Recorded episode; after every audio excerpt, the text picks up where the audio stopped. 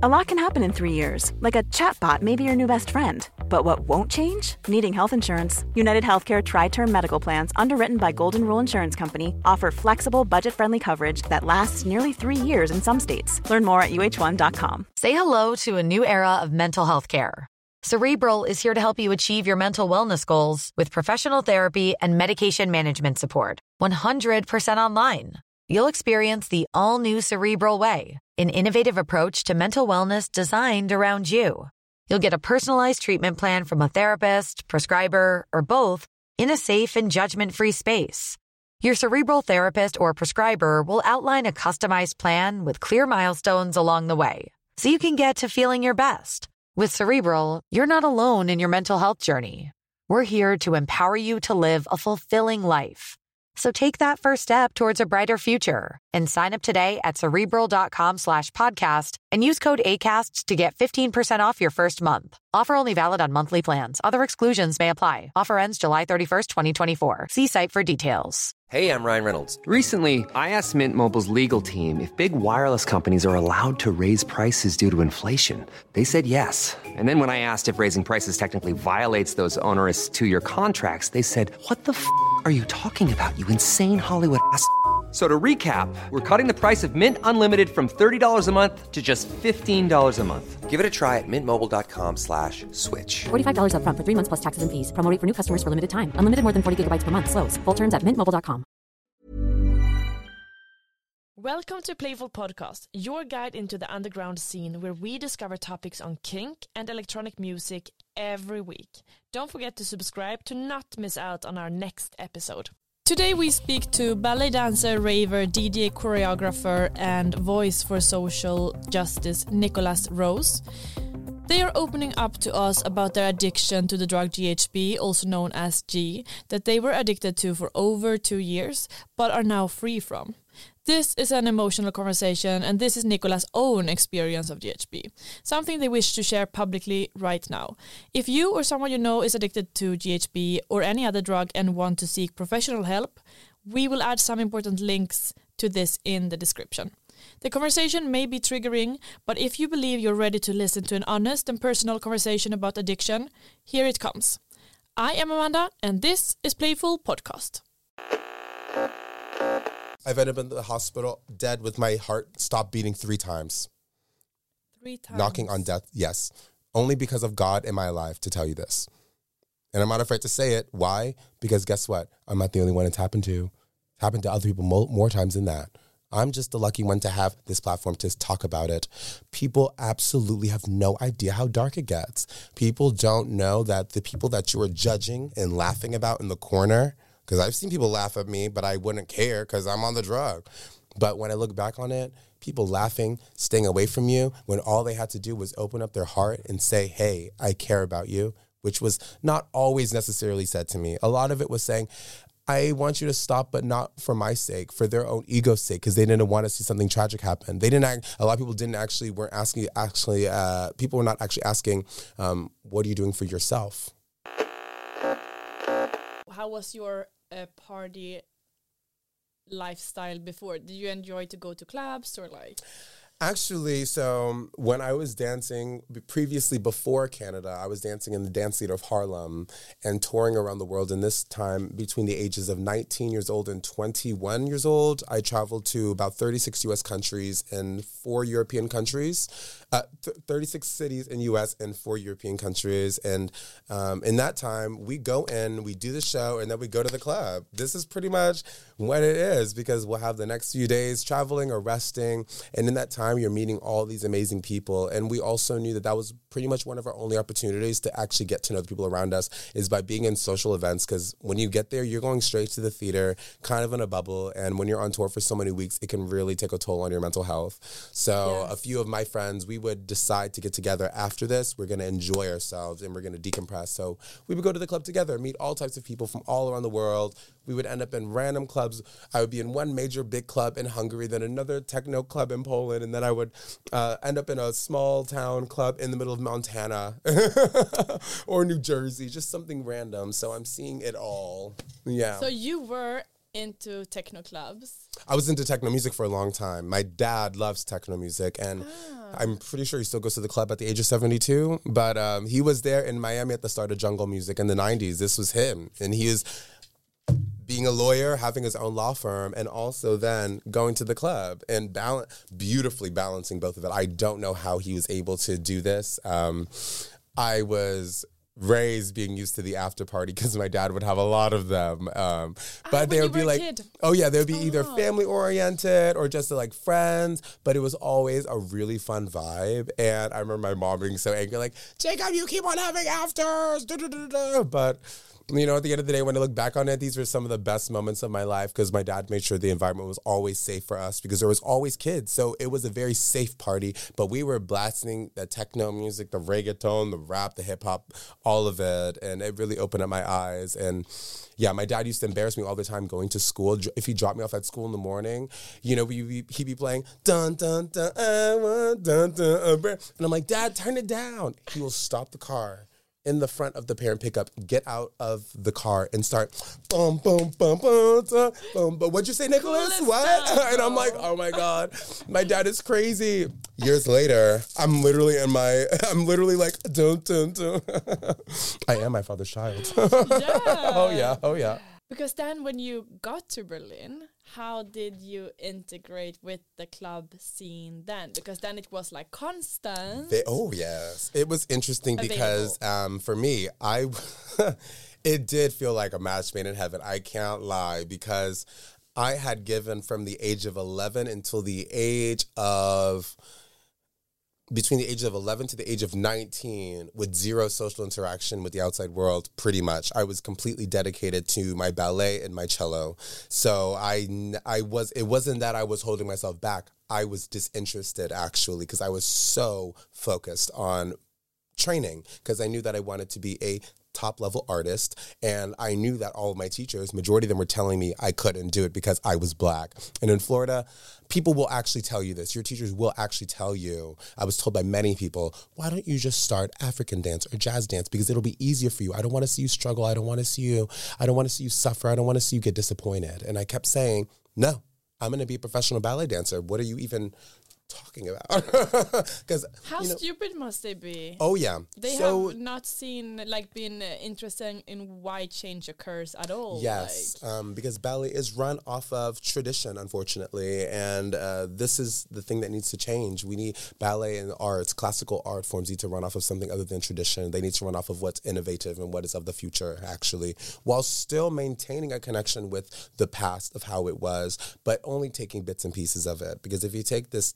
toxic, hostile environment that the ballet world was made out of and you continuously bring it around over and over again, that's actually when people stop falling in love with something so beautiful behind the scenes. And that's why you also see a lot of dancers taking breaks and or getting injured because of their emotion and their psychological standpoint, making their body susceptible because mm. the mind, the body, and the spirit is completely connected. And just in pharmaceutical world and the and uh, just with how people are healing and want to get the healing, people are doing a lot of band aid work on saying they're not connected. And to think that they are connected is crazy, but it's all connected actually. So, Yeah. And you also made a lot of change within the the on in on the whole ballet scene, yes, most which is like yeah. yeah, So, you are your father's son. Yes, yes. Um, I started doing my public speaking actually when I was at the National Ballet of Canada. At the end point, actually, uh, after the murder and slaying of George Floyd, um, there was a huge re uprising of the Black Lives Matter movement that had already been in existence. But at this point, um, just because of the way this unfortunate but perfect storm happened, people had no choice but to open up their eyes. It actually had to take people being confined to their homes and having to have no choice but to look at what's happening on the TV for them to think, oh my God, what is actually happening? Um, but after that happened, I did reach out to the company asking for support, and I was ignored for like nine days. And I'm literally just, I, I was so pissed. And something broke in me. And I thought to myself, if I don't say something now, nothing may ever be done about this. So I went to the front of the building, filmed an eight minute video talking about all the abuse that I've experienced behind the scenes, all the mistreatment that I had from the staff at the time, of, of people uh, who were actually my authority figures trying to belittle me to the point of me feeling like I'm absolutely nothing. I'm talking about before going, like not giving me a dancer meeting. So I would go months without hearing feedback, and everyone else got their meetings. And I would beg, give me a meeting, tell me what I need to do, so eager. And they wouldn't give me any responses. Um, the meeting that they actually ended up giving me, it was right before going on stage. And they told me, we can't give you any other meeting outside of the show, but we can give you one in the intermission. So I got my evaluation in the intermission before going on stage when they told me you're never gonna you're not a choreographer you're not a teacher. Stop working on your choreography on your lunch breaks because you are distracted. Do you actually want to be here? Getting in my head. I go on stage and i injure myself. I jam my toe because my mind wasn't there. And their dancers they knew what they were doing. Yeah. so i had to actually um, that that made me get a lot of animosity towards the company and towards myself because i'm thinking that by me exercising my passions is a bad thing. And it made me look at myself in such a negative way and and I saw myself in a negative light. Well there are people in the company who were actually loving me but I wasn't able to see this. All I could see and hear were the comments from the people who were at the top which is why I decided to stop dancing there because I needed to get to know myself. I realized that everything that I had been relying on was not was not real not everything, but almost everything. Mm. Everything that I was relying on was not real because it wasn't the truth about what I knew about myself. So, yeah. yeah. But then uh, to go back to Berlin, mm-hmm. um, you got a job here in Berlin.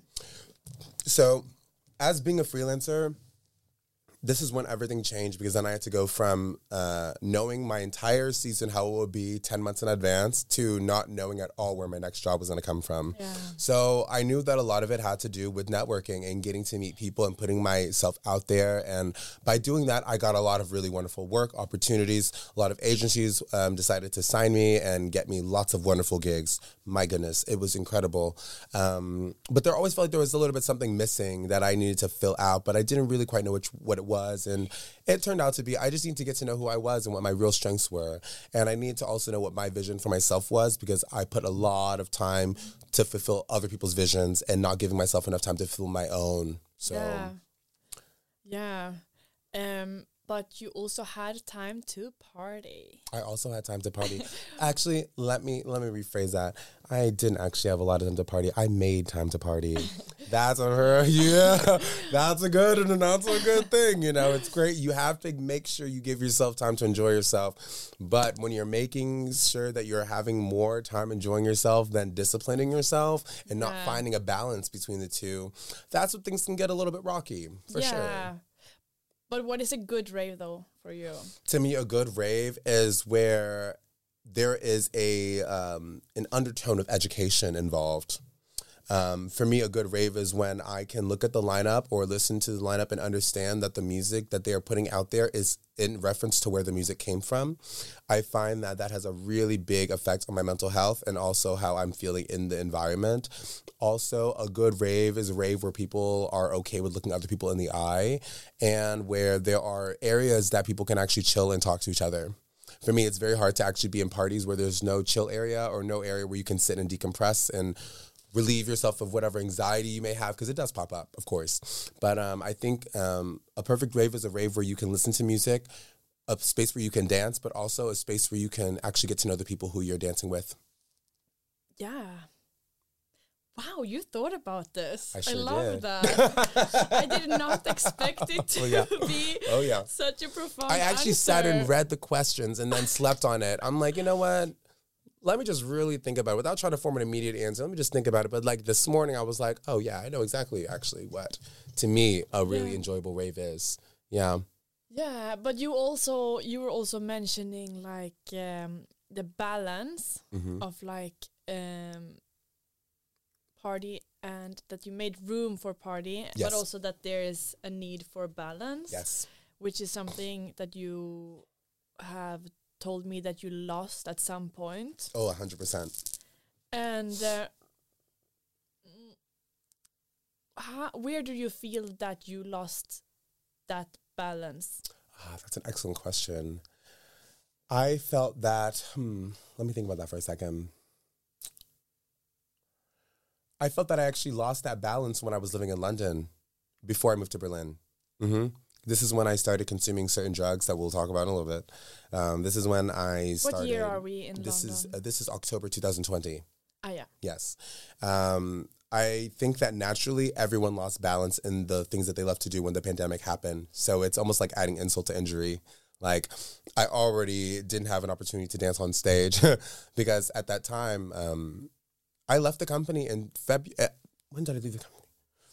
Actually, even though I decided to um, discontinue my contract that summer, I had actually left the company in February because uh, we were on tour. Uh, but at that point, my mental health was so destroyed from the mistreatment that I was experiencing that I had to take time away and go see a therapist in Florida. So I had to go see a psychological specialist. And you decided on doing that yourself? I did. Did you have And- family or friends who told you that now you No. need to collect yourself? No. No. I decided to make that on my own choice. And a lot of people were just saying, be strong, just stick through it. And I'm like, I can't stick through it because I don't even like dancing right now. so what happened? Um, it wasn't a one thing that happened. It was like an accumulation of things, and a lot of it had to do with exclusion. And people like to talk about diversity, equity, and inclusion, but um, all I experienced was uh, underhanded, uh, unknowing racism, exclusion, and uh, zero equity. so in London, no, this was in Canada. in Canada, yeah, exactly. Yes, and that actually uh, put me in a position of me feeling very hopeless and very worthless, um, constantly being taken out of ballets. Um, I could feel that I was being punished for sure just because I was not conforming to what they wanted, and that's okay with me. But and I also knew that there were going to be consequences for me not wanting to uh, give in and submit to something that was not me, and I was also okay with that too. but um, taking that break, I went to see a therapist, um, had wonderful sessions, and I wanted to also be at a time to see my mom for her birthday. I came back to town on March 9th.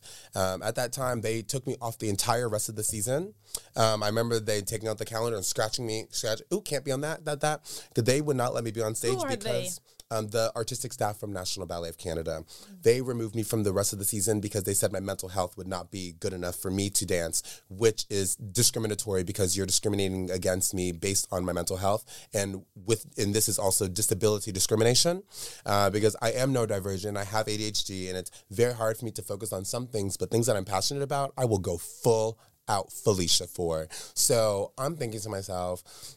I'm ready and able. I can do this. I'm actually leaving so I could be come back better. And I was just put on the side, so I was taken out of everything. But you know, karma has a funny way because I got back into town. Four days later, pandemic. so no one got to dance on stage. Oh. Yeah. dot dot dot. That's a karma. That's all I have to say about that.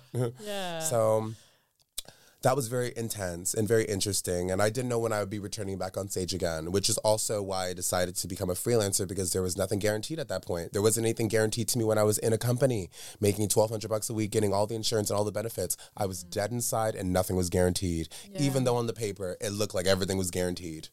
So yeah. I had to make that choice um, that if they can't guarantee something for me or a future, I'm to have to guarantee one for myself. Yeah. Yeah. Definitely. But do you feel when it comes to like drug use and partying, Mhm. was that because there was not a lot of parties going on during the pandemic? I looked into the camera because you know some people are gonna be like, hmm, "Oh, baby, there was I did the most partying during the pandemic." Was I that when things got out of control? Yes, um, actually, that's yeah, that's when things started to get out of control, and as things went on later on, uh, after things started opening up again, things started getting actually more out of control. Believe it or not, and I would say that um, home parties are a beautiful thing, but at the end of the day, people can ban people from seeing each other and all that, but people will find ways to party, especially if drugs are involved and addiction is involved. When addiction is involved, people will the the reasoning does get altered, and so the things that you think are really important don't become that important, and the things that you think are actually genuinely important, you make a way to. Uh, you make a way to do it. You find way to do it. You find ways to connect with certain people and to do certain things, and that was pretty much it. There was a whole underground happening of uh, pandemic parties, should I say? And In London, then, because in that's where you London, started. in London, and in Berlin. And then when you came to Berlin, it continued. You find It other continued. other ways. yes, Mm. yes, and it wasn't even like I had to find other ways. It was just like all there. Yes, hundred percent. Hundred percent. I didn't think I was actually going to be going to parties. I went there with the thought, well, since there's the beginning of the pandemic, this would be a good time for me to actually get my career together under under wraps. And then when things open up and clubs open up, it'll be fine. I'm actually very grateful that I came here when the clubs were closed because had I not been, I probably would have been ten times more lost or dead. Probably.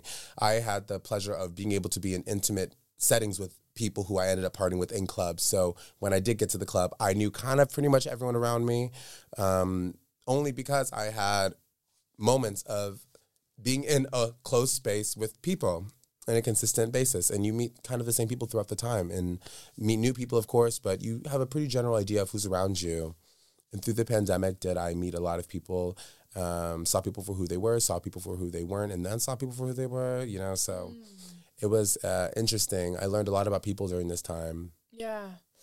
And it was it's been two and a half years that you have been taking GHB for two years two years and one month.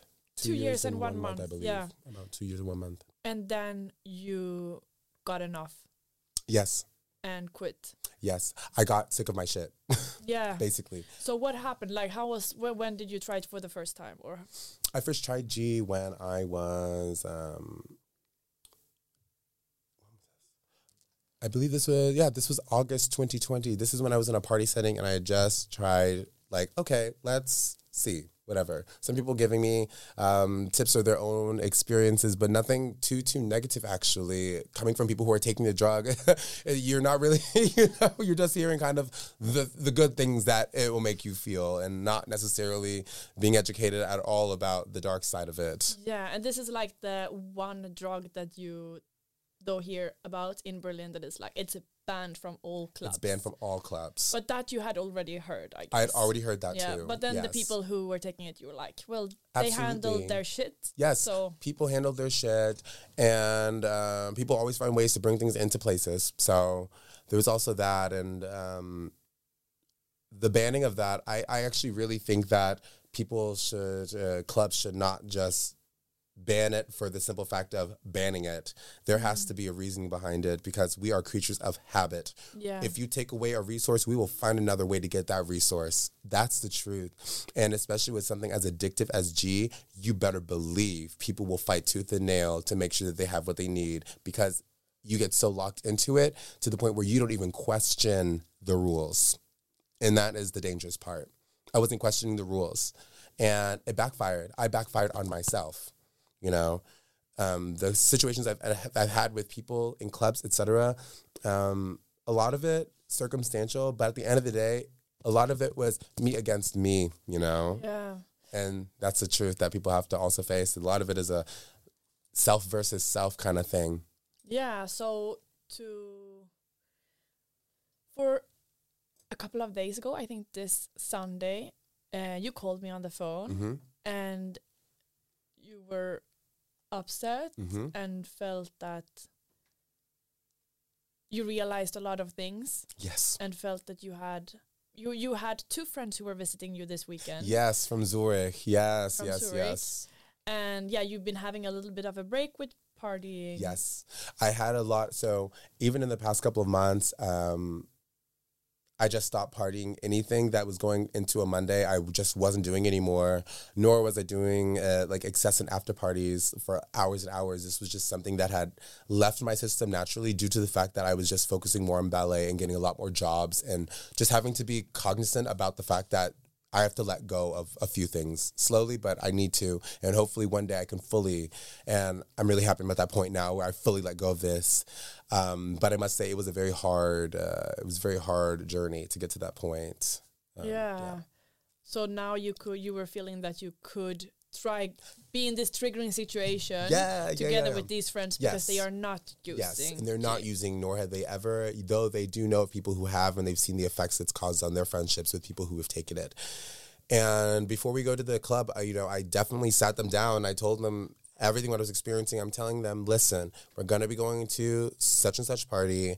If you see me around people who are taking this drug or trying to rope me in, if you see me trying to rope in other people so I can take this drug, you come up to me, you give me two winks, and you say, hey, can I see you for a second? So we made a whole code system before we walked into that club because I know how easy it can be to slip through the cracks, disappear from your friends who love you, and go do some things that are not good for you.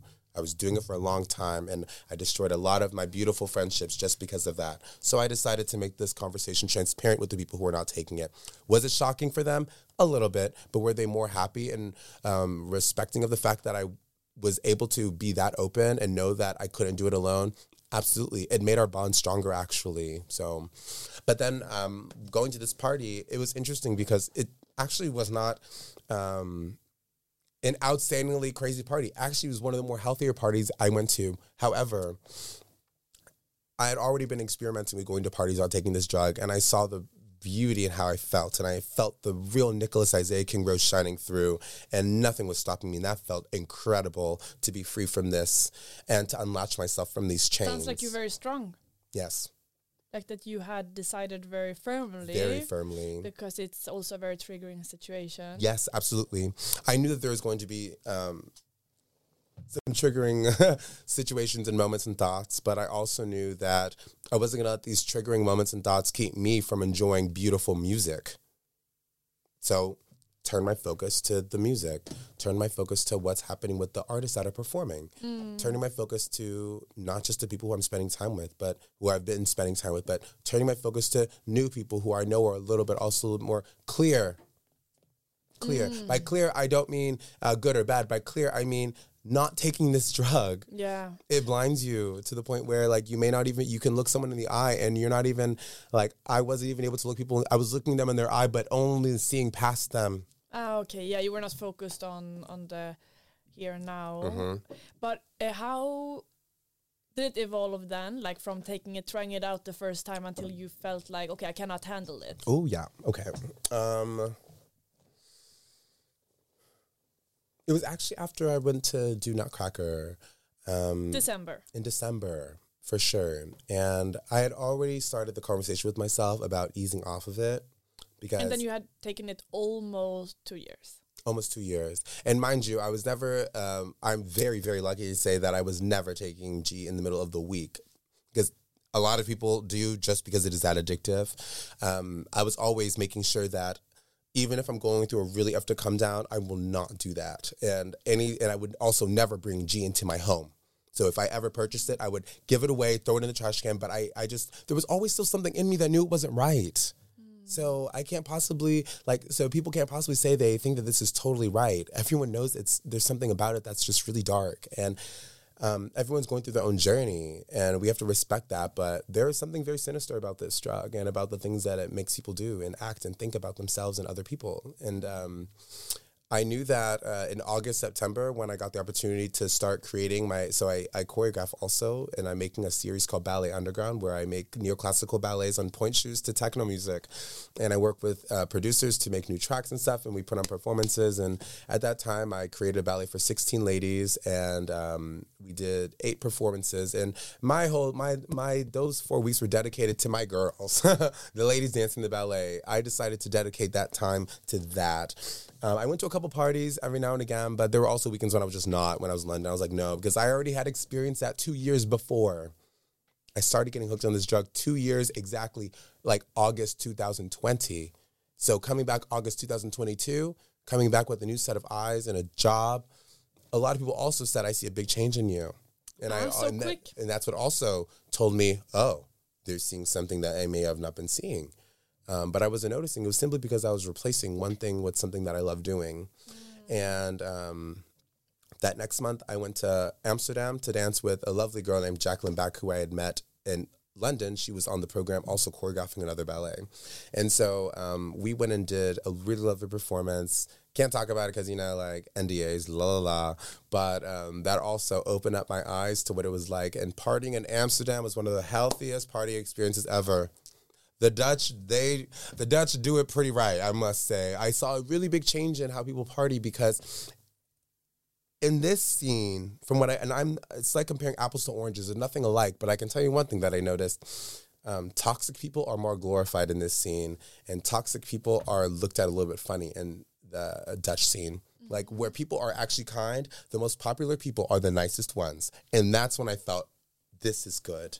No one's trying to shove drugs in your face. This is not the topic of conversation. Actually, the and toilet. you feel that it is in Berlin. A hundred percent. All right. Go to an after hour and try to have a conversation, uh, not talking about drugs, okay. or noticing how somehow conversations get twisted into that. And not that it's a bad thing, because it does. It is a pretty important subject, actually, in regards, like just objectively speaking. It's around. It's it's there, and so it's hard to talk about, but.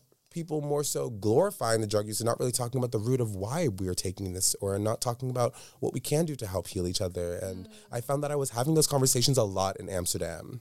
Okay. You also mentioned that uh, when you started taking it, uh, well, the drug does cause an euphoric feeling, Yes. but something that like decreases. Yeah, it does. Um, so it has you feeling like um, everything about you is okay. Yeah. The good and the bad, you're more self accepting of yourself and self accepting of things around you. The downside is it that actually leads you to lowering all of your standards and your inhibitions pretty much. It does. If it's taking too much of a hold on you, it does cause you to lower these. Um, which sometimes you do have to like release your inhibitions a little bit, but in other times it's really important to have certain boundaries. And um, this drug causes you to kind of erase your own boundaries. And it's very deep. It's a very spiritual thing actually. Yeah. a lot of the things that i knew were best about myself where i was i was actually actively erasing and not wanting to deal with and not even wanting to deal with my good parts you know?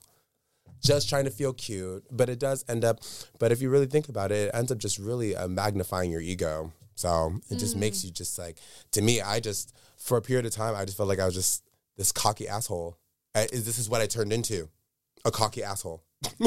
Like i would go into a party so sweet and kind and people connecting to me by the end of the party the people who were connecting to me are all of a sudden staying away from me or all of a sudden telling me you or you're different or something's wrong. And i'm thinking what are you talking about? Da, da, da, da. Oh, whatever. I got you know but when you look back on it people were saying what they were seeing but not direct enough. It wasn't direct enough. People were more so saying um, what they were seeing versus telling people how it made them feel. And only up until did i realize that my behaviors affected people psychologically and emotionally did i decide that i wanted to change. So one thing that really clicked for me was around Christmas time.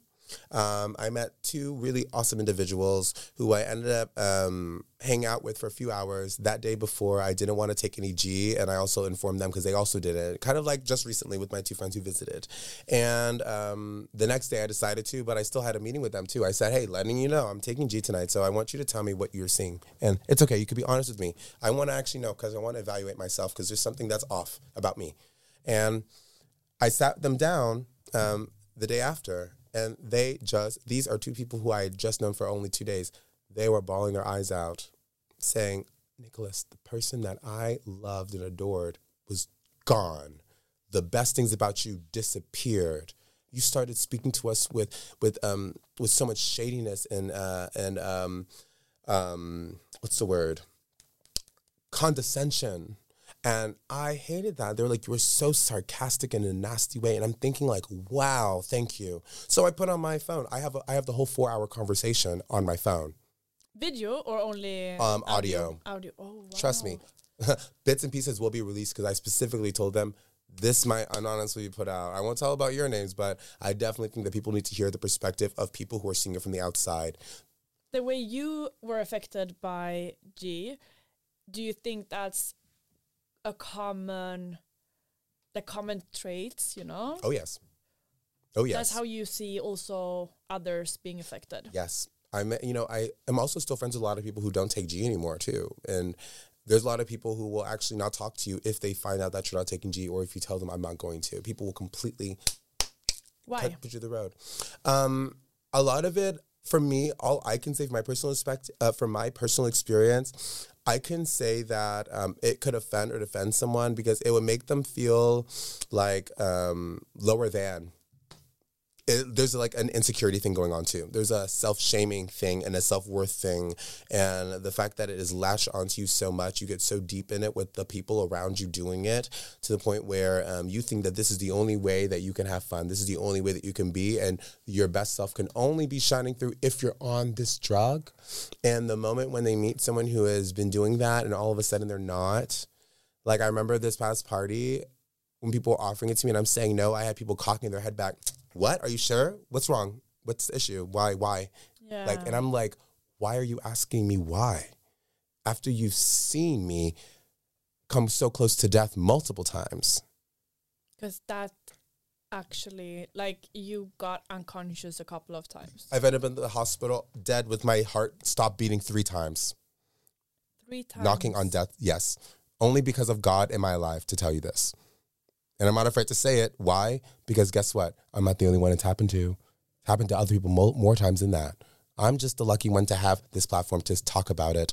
People absolutely have no idea how dark it gets. People don't know that the people that you are judging and laughing about in the corner, because I've seen people laugh at me, but I wouldn't care because I'm on the drug. But when I look back on it, people laughing, staying away from you, when all they had to do was open up their heart and say, Hey, I care about you which was not always necessarily said to me. A lot of it was saying, I want you to stop, but not for my sake, for their own ego's sake, because they didn't want to see something tragic happen. They didn't. Act, a lot of people didn't actually weren't asking. Actually, uh, people were not actually asking, um, "What are you doing for yourself?" No one was really asking that, or or do you need help with anything, or or how can I help? Not even asking, do you need help, but saying, I'm going to invite you here. If you see someone that's having a hard time on a drug or something, don't just say stop taking it say, hey, I want you, inv- I want to invite you to my party, knowing that if there's maybe not people taking G there, invite them in. Bring them into an environment that will maybe make them feel uncomfortable, but will give them at least the opportunity to open up for who they truly are. We are not, people on this drug are not given the opportunity to be seen as human beings, unfortunately.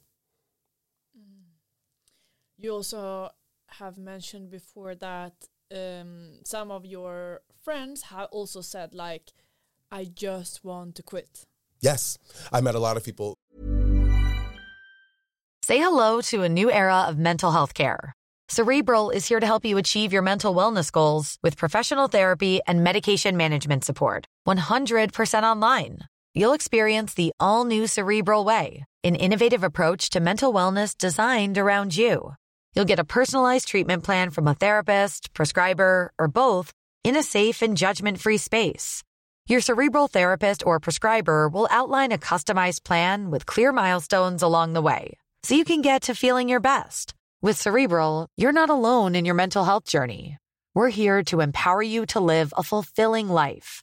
So take that first step towards a brighter future and sign up today at cerebral.com slash podcast and use code ACasts to get 15% off your first month. Offer only valid on monthly plans. Other exclusions may apply. Offer ends July 31st, 2024. See site for details. Cool fact a crocodile can't stick out its tongue. Also, you can get health insurance for a month or just under a year in some states. United Healthcare short term insurance plans, underwritten by Golden Rule Insurance Company, offer flexible, budget friendly coverage for you. Learn more at uh1.com.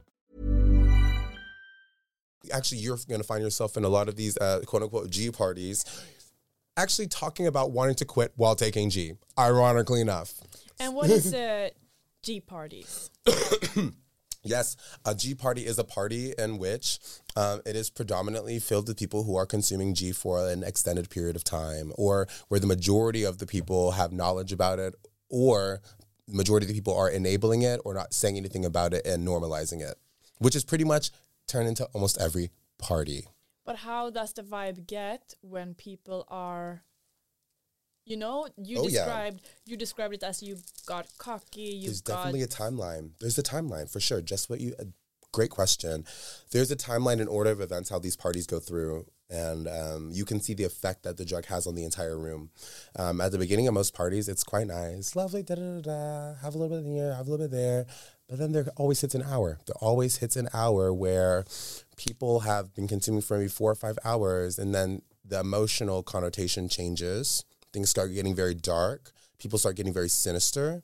Um, the, the way people look at you starts changing. And also, that energy um, is circulated to people who are not even on the drug. So, people who are not even taking the drug will also end up in a bad mood simply because they're witnessing a lot of that misbehavior and a lot of that um, really dark energy. You also felt that sometimes people said like, like your friends turned their back on you, even though they were using and you were using. For sure. For sure. Um, just due to like how my behavior has changed and how that's affected the people around me. Um, people who were even taking the drug would even say, "Oh, whatever, uh, he's acting crazy or acting like he's too much," which it's fine. You people can say that. I already know that too for myself. Um, but I will say. Um, it's so much psychological projection that goes on in the techno scene with drug usage, um, where you also have people who are not taking the drug who are shaming people who are taking this drug, or people saying, "Oh, thank God I'm not taking that," but then go ahead and k-hole two minutes later.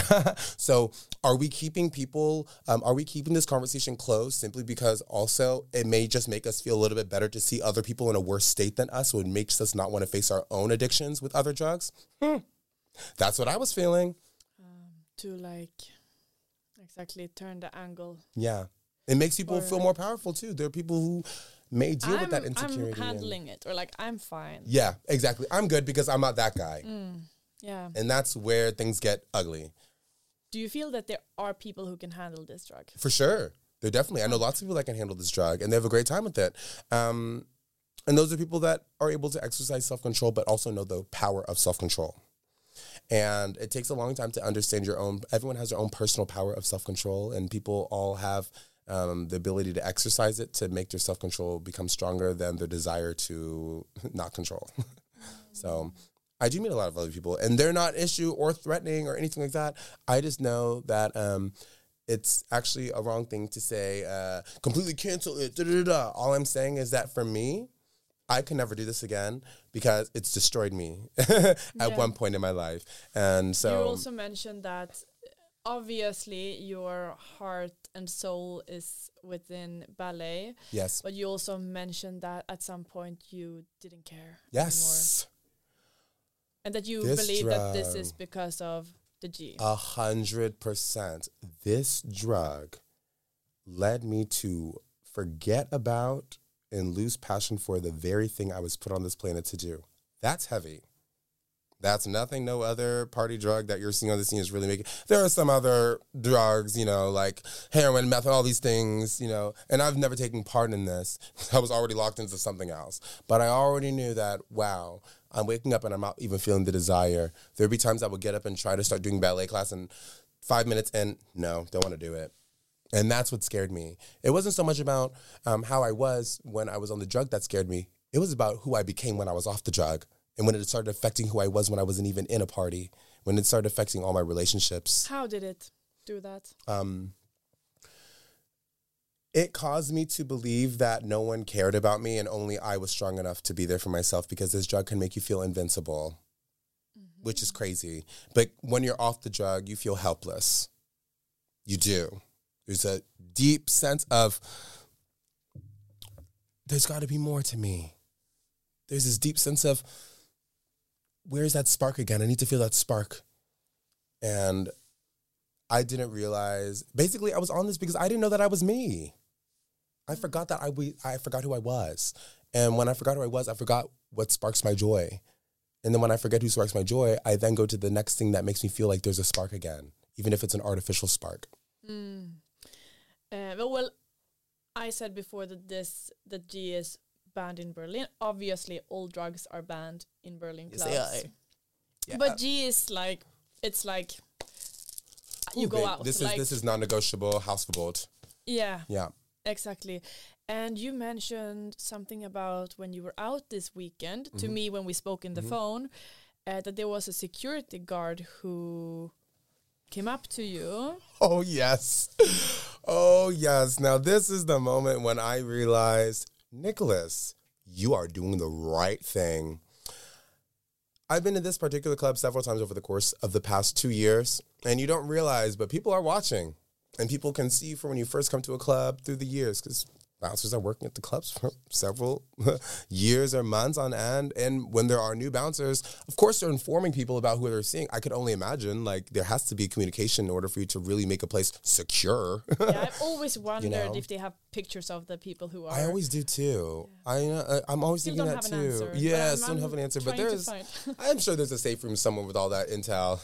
right. But um, I remember that like almost towards the end of the party, when things were getting uh, to me, I was seeing that there was a change in the atmosphere, um, but that could have also just becoming me becoming more aware. It was actually like me watching a reflection of how I used to be in the eyes of other, like seeing it in other people, which actually from the outside perspective, not a big difference. Can but for I ask me, Mm-hmm. if you were sober, completely sober, or you had alcohol? at this or time, ooh, oh, during these hours, I was completely sober because Yeah. I was actually just like, it was actually very intense for me, and I didn't want to get to the point at all with any drug with being high. Actually, Mm. I didn't have the desire.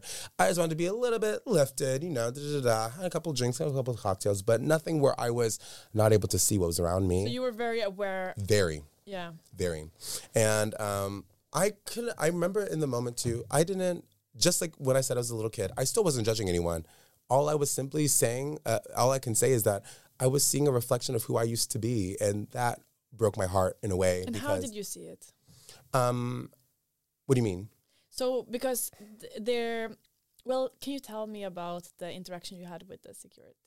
Yes. So um, I was going into the toilet to take a piss, and the security saw the security guard saw me going to the bathroom, and he followed me. And uh, right before I closed the door, he was like, "Oh my God, you again? You're back!" You, and I'm like, "What?" because last time I wasn't allowed in uh, this party, and he and he was the guy who actually wouldn't let me in. And I'm thinking, "What the heck? What's going on?" now I look back. He stopped what he was doing. He put two thumbs up, smiled on my face, and said, "I love you. I'm proud of you." You're the man. And I'm thinking, thanks, man. When I'm closing the door, I'm like, oh my God, this man knew what the deal was from the beginning. And he, just by me walking to the club, it was that much of a big difference on what people were getting. Holy shit, I'm making the right choice. Oh my God. Leaving the club at the end, he comes back, puts his hand on my shoulder as I'm leaving. Hey, again, Thank you for respecting us, the club, the people, the music. Thank you for respecting this. Thank you. You should be proud of yourself for doing that. You resisted. And my other two friends, and he was like, and good for your two friends for being there. And I just left and we all kind of cried a little bit together, like, oh my God, who would have ever guessed a really macho looking, big old bouncer with a bunch of muscles would get so sensitive and so passionate about the health of a party. And just goes to show you that man wasn't trying to hurt me, banning me from the last party. He was trying to protect me from myself. How do you feel that like fellow club goers or like do you feel that they have some responsibility when being mm-hmm. Everybody has a responsibility. Everybody must take responsibility for the drugs that they're using and for the energy they bring into the club. They also are responsible for the energy that they carry through the party. Meaning, yes, take responsibility for you being on a good vibe, but also take responsibility for the fact that your energy is changing and you have to be knowledgeable of that and how it's changing. And I think by taking responsibility, this to me is uh, responsibility is how you are able to respond to something. And there are a lot of moments when people are completely unresponsive to their actions and how they want to fix them. And so they're just like leaving it out, like, this is who I am, da da da da da. And that can cause so much chaos. But I think there's also the responsibility people have to opening their mouth and actually providing support to people, even if you don't know them, or if you see that someone's alone or having a hard time or overdosing on G and completely shaky, tremory, sweating, sweating, sweating. Did you know that literally it is only going to take five seconds to get a bottle of water for someone and say, drink some water? Not even asking, just bring it to them. Most of the time, from my experience of doing this, people immediately open up. They also sober up very quickly too. There are a lot of times in these G parties, people would collapse, be completely comatose, and people say they're sleeping. No, they're in a coma. They're in a coma. Put speed up their nose. No, give them water. Give them a lemon. Wake them up. You're really gonna say, let's help. Let's let's um let's uh let's help him get back from this by putting another substance in his body that's doing the opposite effect because G is a downer. You're gonna mix a downer and an upper, try to get someone to be awake and, and assume it may not affect them. But also the fact that when people are in a coma, people can still hear what you're saying. There's lots of time. There's one time, one instance, one of my first five day binges. Oh my god, um, a girl was comatose, and everyone around her was talking so much shit about her. Oh, she can't control herself. She's such a mess. Da, da, da, da, taking too much G. Da, da, da. And I remember since I was fresh there, I'm like, "What are you guys doing? She can hear you." They're like, "No, she's knocked out." Also, and I'm like, what, yes. what do you mean she can hear you? Who speaks about a Uh, friend who- like that? Or like exactly the people you're literally just with, the person who you're actually accepting drugs from, and they're out, and immediately you're That's hearing all of this. disgusting. Disgusting. This is this is the point that it brings people to, and I know people if they go back in time and look at that, they probably think, how did I get to that point of being so apathetic to the to the reality of life and death? All of that gets very watered down. hmm How much how, the importance of life and death that becomes almost like nothing. And so I remember sitting down with the girl when she was comatose, rubbing her forehead, and I was saying beautiful things. You're beautiful. You're going to be okay. You're going to be okay. Your body is going to recover. You're, the people kept saying, What are you doing? And I'm like, Shut up. Get out. I'm like, da da da, it's going to be all right. An hour later, she wakes up. She's awake. gay. Everyone's like, oh, she's awake. it's dark, but babe, it's real. It's dark, but it's real. It's dark, but it's real. and the girl, do you know what she says? Party she, on. she stopped the music. Everyone's like, what? She says, you guys are all so fake. Mm. You guys thought I couldn't hear you. Guys, I felt what you guys were saying about me, and that was so hurtful.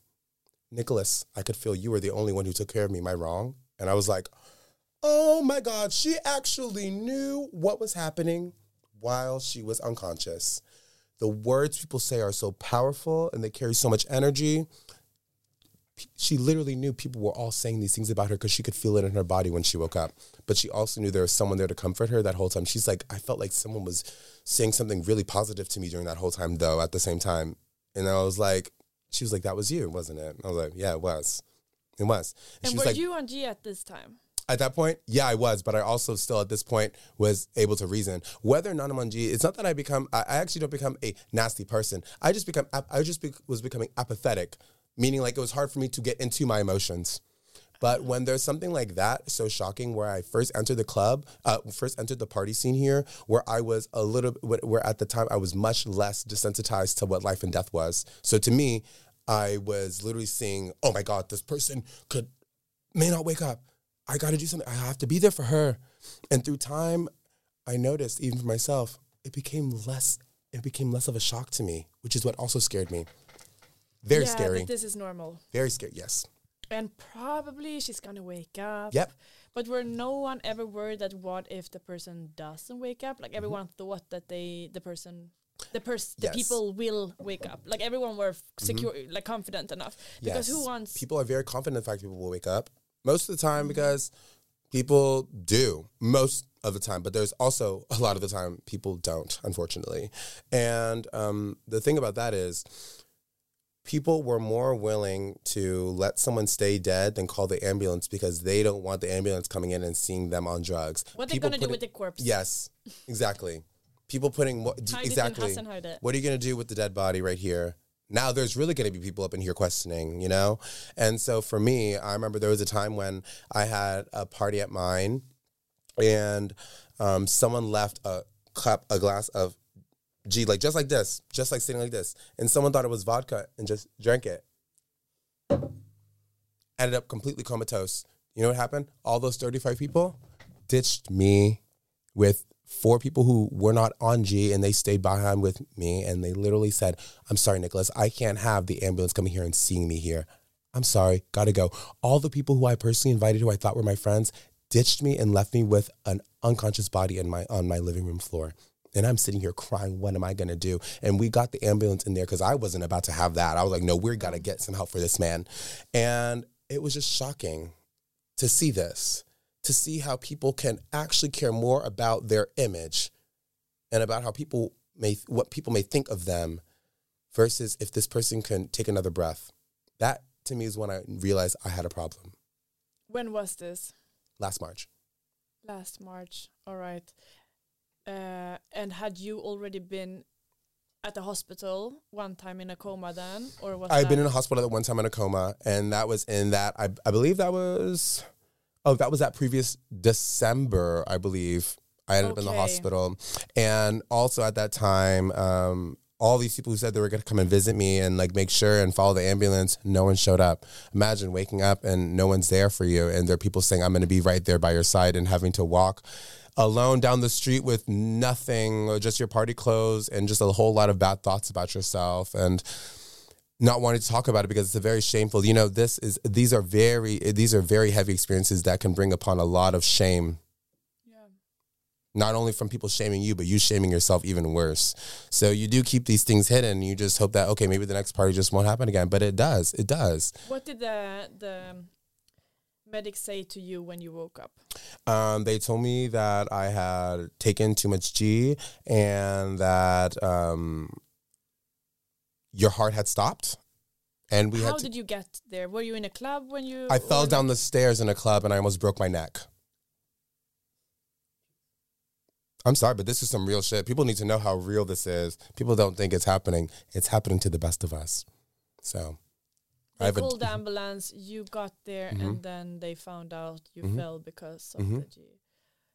And uh, what did they have a talk to you? Did they like give you any option to like consult with Um, someone? I met or- with one psychiatrist actually, but I was also in the process of moving and I lost her paper. But I remember thinking that I was too ashamed to go in because I didn't know how um, it would be handled. I had known that I had spoken to some people who had recovered, and they were telling me when I was in the clinic they were getting me addicted to benzos. And to me, I think it was very it's very counterproductive to cure um, someone from one devil that people don't know about with and replacing it with a devil that everybody knows everything about. And to me, this is banded work. So I was already thinking, even if I go to a clinic, I'm gonna get addicted to something else, and that may lead me to relapsing. And would that actually be beneficial to me? So I then had to really like do a lot of research and find out that it's much more than that. It's actually a trauma. It's actually a trauma response to take this drug. It's actually rooted in your trauma and your PTSD and things that we have gone through in life. It's much deeper. It's a very psychological, very spiritual thing. Very spiritual thing.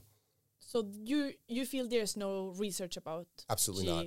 There's no re- there's no there's no um let me think. There's no informed research. We have the science. Studies show this is what happens. Studies show you can feel this way. Studies show if you take too much. Studies show if you don't take too much. Studies. Studies? Studies are coming from people who have never taken the drug or have never almost lost their life on it. This podcast, this is a real study from an informed perspective. No one understands the gravity of this because it has not been spoken about from people out loud who have an informed perspective of really experiencing the greats of this um, whew, of this drug and the dark sides of this drug. The drug is just too damn good. So it can't, it really shouldn't fester in this scene. So you were hooked the first time you took it. No, I was like hooked like maybe the it was after like two or three months actually because there's times that I'm like oh put it down for me. I, did, I was like eh, whatever. Cute. But then before I knew it right I know a lot of people who have said uh, because since there was not so much research done um, another way to understand it is by trying it. And I know a lot of people who had who are very actually anti G should you say and they'll test it and then two months later they're completely addicted to it. People who had no intention of even wanting to be around it. Just one test hooked. Just like that. It binds to the same receptors in your brain as heroin does. That's powerful. You feel confident. You feel euphoric. You feel like you got some good news. hmm And You feel like you are the good news. ah okay. oh, baby. it's it's it's it's an intense one. It has you thinking all kinds of ways that may not be based in reality, and that's the that's what people need to talk about with Yeah. themselves, with their families, with their friends. Like really, just opening up the conversation. How am I? But also, people want to know so much, but people don't want to actually just open up their mouths and talk to someone who's experienced it. That's also that. It's like this judgmental blockade they have of I'm over here, you're over there. Um, I don't even want to know why, but all I can see is this. So I don't want to associate myself with that because of I may be seen with you in public. I think you have success by association where you'll feel good by being around someone who's popular. But I also think that you can have um, embarrassment by association where you'll feel embarrassed just by being or talking to someone who is known for taking a certain drug. A lot of people are feeling ashamed to be around me for sure. For sure. This is for sure. So one of the things with with uh, G is also that it's cheap. Yes. They say. Very, very affordable. You're not putting out more than like you're literally to last you through a whole weekend, that's including sharing with your friends and other multiple strangers. You're not putting out more than uh, 50, 30 to $50 for a whole weekend for this drug, Yeah. making it particularly easy to um, continue with. Most people, a lot of people can stop their uh, usage of a drug because it's too expensive or it makes them go broke. But this is not the case, actually, it's for the drug itself. Um, the issue actually is not about the how this drug has caused me to fuck up my money for a period of time. It's really not about the drug itself and how much it costs. It's actually about the financial decisions I made while I'm on this drug or the financial decisions I would make while I'm off this drug in order to recuperate my life from being on this drug. But particularly this, it's more about the reasoning behind it. It's really just like the reasoning, like, oh, no problem. I'll buy everybody an Uber, or oh, no problem. Um, I will pay for X, Y, and Z drug because let's also not get it twisted. G parties are not only done with G. This drug will also have you be totally okay with putting money into all other drugs to mix it with it.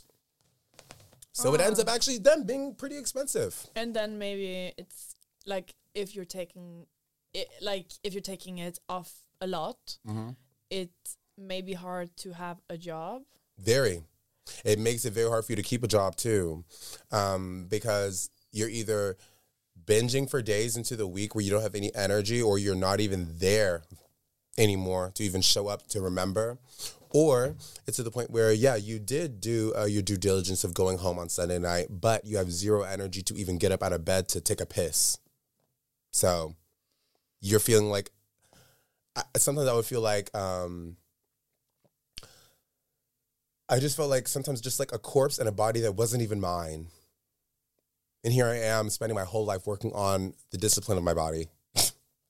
I think no one would ever figure you were not like doing being passionate about dance, doing the jobs because it all looks so successful. It looks so good from the out. But the thing is this that's why I got to give myself a pat on the back because I somehow still made it work. Somehow, I got to thank God because somehow I found a way to get my shit together before a job and somehow pull through. And most of the time when I'm doing these jobs, I'd be in a really like intense come down or something like that. But I would always rely on the passion of the ballet. It would come back. I will get glimpses of my passion when I'm in the moment doing a shooting, but it would always be going into something I'll just feel like kind of like, ugh, I'm not good enough or I'm not ready or I'm too exhausted. But then the moment happens with adrenaline, it's like, okay, I'm doing it. But then afterwards you'd be like, I'm so exhausted, I can't do this. And something had to give over a period of time. Like really, I did it, I think I did, uh, given the circumstances of what I'm dealing with behind closed doors, I think I've done an excellent job on trying to hold to grasp whatever I could with my talents. And now that I'm at a point where I no longer am taking this drug, it feels so easy to welcome in jobs. It feels so easy to give everything I got. It feels so easy to be of service. This drug keeps you from wanting to be of service to people around you. It, it's a very self-serving kind of thing going on. So, very much. Yeah. Can you also see uh because it's a drug that has been talked about since the 90s, at least Yeah. what I have Yeah. heard about since the 90s, but probably since the 80s even. But um do you see a right you who have been having a big community Mm-hmm. I'm I'm saying now uh, who are doing G would you say that it's rising I think that this um, the usage of this drug is rising. Um, I think that uh, the rate in which it's rising was not as intense as when the pandemic happened because you had a lot of uneducated people coming into parties wanting to fit in or trying to understand, or people who had just zero knowledge and being misinformed by people who are on the drug only to be hoodwinked kind of sort of tricked in a way because people say it's such a great drug, but they also know what it can do to somebody in a bad way, and still not and still withhold that information. So you're actually un, you're you're witnessing a lot of helpless people and a lot of uneducated, innocent, innocent young people end up on this drug, and that's you know the saying, misery likes company. Misery likes company, and that's all I have to say about that. Mm. Birds of a feather flock together. Trust and believe. Mm. And yeah, you also said that a lot of people take it daily. And I heard that the withdrawal symptoms are really intense. Oh my god. Like if you quit, you shouldn't quit all at once. I had to learn that I couldn't actually quit all at once. I had to ease off of it. And that was a difficult thing because that can lead you to not doing it. But a lot of times I would ease off of it, that will lead you back into easing back into it even more. And that was a very difficult part. Um, what I had to do was literally just like there are moments when I would ease off into it and then go cold turkey without a choice because I would accept a job out of the country or a job that I thought was so important that I literally would not give myself the time to do this. And those are the moments where I experienced a lot of withdrawals. Like when I went to um, when I went to do Nutcrackers in December, I was literally walking out of Berghain and two days later on a, walking of Berghain two days later on a plane um, to America to dance in a small town, two small towns where there's no access to parties, clubs, anything. And it was literally just me, myself, I, this dance studio, and my dance partner. And I felt like my life had been snatched out of me and having to make myself do ballet steps and the night sweats. I still to this day i'm getting night sweats. Uh, they're not as bad as what they were before even a week ago but um, throughout this year since two weeks now waking up in a puddle of sweat if able to sleep. Sometimes i'm getting one to three hours of sleep. I'm dead serious. And this is it carries through in the middle of the week too because your body is literally excreting something that has been uh, that has been so used to a substance for so long and your body can actually and it's funny how your body works like kind of like a clock. So when friday comes around i can feel my body start to getting more fucked up. And as the weekend goes on and i'm resisting it it's getting more fucked up even more because it's expecting to have this drug in their in the body at this time. So Friday to Sunday, if I'm not taking this drug, these are the days I'm having the worst withdrawals. Um, I've posted some ballet videos of me just doing ballet barre in the middle of the night those are, that's because I would decide to not go to the club, or someone said, "Let's go to the club," and it's urged me so much, and I'm like, "Okay, I'm to go," but then I will say no. I'm to do ballet. I've replaced it with something that distracted me with something that I love. And then, yes, I will be sweating, but I'm sweating it out with ballet than sweating it out in my own like uh, self judgment. Mm. So instead of sitting and judging myself, I'm like, you know what? If I'm to get this out of my body, I'm to get this shit out of my body once and for all. And the ballet has been my cure. Not only God and doing at home therapy, got into a lot of shadow work. I also will send you a link. There's a really amazing shadow workbook. So if anyone wants to get into it, there's a And we can link it. Yes, for Mm, sure. So just on their own time, people can actually understand what are the demons that I'm fighting, and I'm using this drug to uh, minimize these demons that do come out and play jump rope with me in the nightclub. because baby, the demons come out to play, and it's no joke. And the crazy part is, uh, no one talks about it. No one talks about it. I, from my own knowledge, I'm the only one that I know of that has come into a public platform and spoken about it from the other side, Yeah. which is probably why it's still continuing and why the rise has gotten pretty intense simply because um, no one's speaking about it and the information people are getting off the internet is pretty much uninformed and not from a perspective that someone can actually trust or value because the, they know the other person doesn't know about it they and, and no one's gonna want to stop something if they're just being looked at as being a statistic. These are real human beings. These are beautiful young people with so much talent.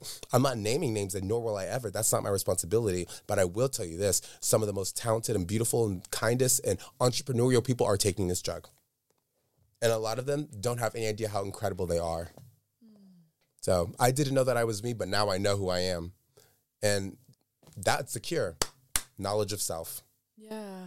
That's all. And a lot of love and self compassion. I had to understand in order for this to happen, it has to start within. I have to start speaking to myself kindly. It continued because I was being also very mean to myself. And so by taking this drug, it would keep my thoughts from being so mean to myself. And then after taking the drug, I would have all these angry thoughts about myself. So I had to actually take a step back and really observe why did I immediately think that negatively about me? Why am I being so hard on myself about that? And then I would take it one step at a time, kind of like I'm being my own like inner child parent again. I just like walk myself across the street to get some ice cream. No, we have to Loving stop, baby. We have to stop. We're gonna get the ice cream in a little bit, but just wait. Walk together, get some ice cream, have a good time. Instead of no, we can't do that because we end up having a lot of arguments with our inner child, Yeah. especially in this scene. Because it does happen. A lot of things, unprocessed things come up when you're um, under the influence, for sure. And that's why I think that it could be a very helpful and healing thing partying and drugs and all of that. You can use drugs to run away from you, or you can use drugs to come back to yourself or get to know yourself a little bit more. There's certain drugs that will push you to run away from yourself, and there's certain drugs that will push you to get more in touch with yourself. It really has to do. It's all a tool. People can use tools to um, build communities or create a mass genocide like World War II, all with a tool. Just has to do with how the tool is being used and the connotation and what they want to get out of it with the usage of said tool. Yeah. Did you need any external help besides the the self work you you found, like the books and and all shadow work and? I must say, I did a lot of this alone. Yeah. 80% of this process so far has actually been done alone. And did you speak to your family? Oh, yes. I recently have reached out to them. Oh, my God, I'm so grateful for them. Like, it is something, though, I must tell you, there is something very, very heavy about having to explain to your parents and your sister what the drug actually is. Because they, the first thing, my mom, what the heck is G? My sister, what the heck is G? But this moment of, oh my God, I was in something so deep that no one had any idea about, you know, parents and family, 74 7,400 kilometers away, they don't know what you're doing, but they're not sleeping either, just like me, because they know there's something up. There's something dark about Nicholas. There's something off about Nicholas. You know, my sister has actually a sponsor because she too um, is in her uh, journey of health, etc. Yes, you know, we're all partiers, babe. Majority of us, but she's on a very, very healthy, healthy track and living her life fully sober and just ugh, wicked, wicked awesome. My little sister's one of my heroes, and she had a sponsor, and she has uh, shown pictures of me, of me dancing, and he literally, your brother's on drugs. Be careful because I don't know if he's safe. And my my sister told me this last night. Last night on the phone, she said this. She says, "Did you know, Nicholas? I've been having psychic dreams about you, about people festering off of your energy. My my uh, and also she said my um, my sponsor did too. One day we went to therapy together, and he literally said, "I had a nightmare that there was a bunch of people around your brother feasting off his energy and wouldn't let him go." Check on on your brother. There's something going on bad because this my sponsor's partner had just died from an overdose two weeks ago, and literally said, "Nicola, Angelica, make sure that he's good. Pray for him. There's something up with Nicholas." And I don't even know this man. And he and so there are people who are hoping and praying for your health that don't you don't even know. That's the power of people. That's the power of yeah. people. Power of thought. It's Power of thought. Ooh, yes. Yeah, it's so Mhm. strong. And it's just and it is miraculous. And my sister uh, you know and i told him her you know well she explained to me you know he would be so happy right now. He passed away two weeks ago but he'd be so happy to hear this because he was following the situation for two years. And we were talking about you for two years hoping and praying together for you. And even though and you know i said to her you know even though he never got to see the day he's here in the spirit but i'm just grateful because you can see the day angelica you can see the day of not having to bury your brother from something like this. You can see the day. And we just broke down together because it is powerful. It's powerful to not know if you're going to see your family ever again, especially being on the other side of the planet, not knowing a certain language. it's even more. Yeah. Wow. Thank you so incredibly Thank you much so much. I'm sharing. honored to be of service to the community, to myself, to you, to Playful, to everybody. This is the first step. This was it for Playful Podcast this week, but please follow, subscribe, and listen to our next episode. And if you want to have a say about future artists or even ask your own question to one of our guests, follow us on Instagram and make sure to add your question when we lift our coming guests. Thank you so much for joining and see you next week. How would you like to look five years younger? In a clinical study, people that had volume added with Juvederm Voluma XC in the cheeks perceived themselves as looking five years younger at six months after treatment. Look younger, feel like you. Add volume for lift and contour in the cheeks with Juvederm Voluma XC. Reverse signs of aging by adding volume to smooth laugh lines with Juvederm Vollure XC. For important safety information and to find a licensed specialist, visit juvederm.com. That's J U V E D E R M.com. Not for people with severe allergic reactions, allergies to lidocaine, or the proteins used in Juvederm. Common side effects include injection site redness, swelling, pain, tenderness, firmness, lumps, bumps, bruising, discoloration, or itching. There's a risk of unintentional injection into a blood vessel, which can cause vision abnormalities, blindness, stroke, temporary scabs, or scarring. Talk to a licensed specialist to find out if it's right for you.